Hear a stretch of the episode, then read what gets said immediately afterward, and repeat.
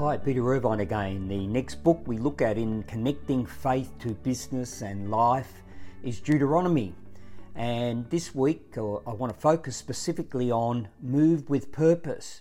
You see, we're always going to have recessions and uh, pandemics like the COVID, uh, difficult times, financial issues, health issues. But as a business leader or a pastor of a church and a ministry, uh, we've got to realise that these come through life. I've been around for a long time and I've been through a lot of recessions and I'm still here. And when you look at Deuteronomy chapter 1, verses 16 to 18, Moses says to the people, God says to you, You've stayed long enough, now move forward.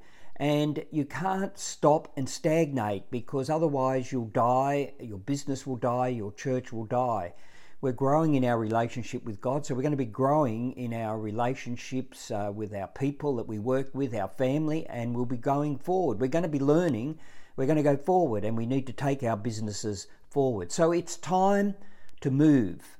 And uh, it's interesting through the book of Deuteronomy, God provides or He casts the vision, He provides fresh perspective, He provides provision to move forward, He provides the purpose for that, and then the principles to guide and to live by.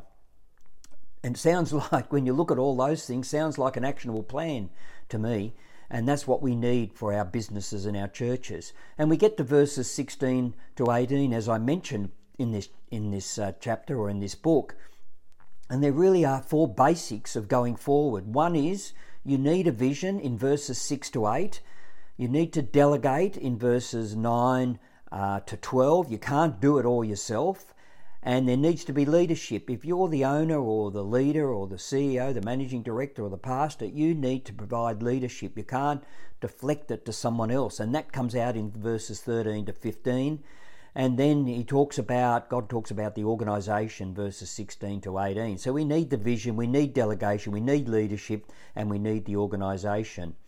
So it, it looks like these um, are more than just uh, a few suggestions. They're actually very specific uh, to the people and they need to move forward and they need to plan to move forward and they need to take action and they need to have actions before they move forward. So you need to get your business plan and you need to get it written down, but it needs to have actions. Most plans don't have actions, so they sit on a shelf just gathering dust. So get your plan going, get someone to help you to take you on that journey, and ask God what's the plan He's got for your business or your church. Thank you.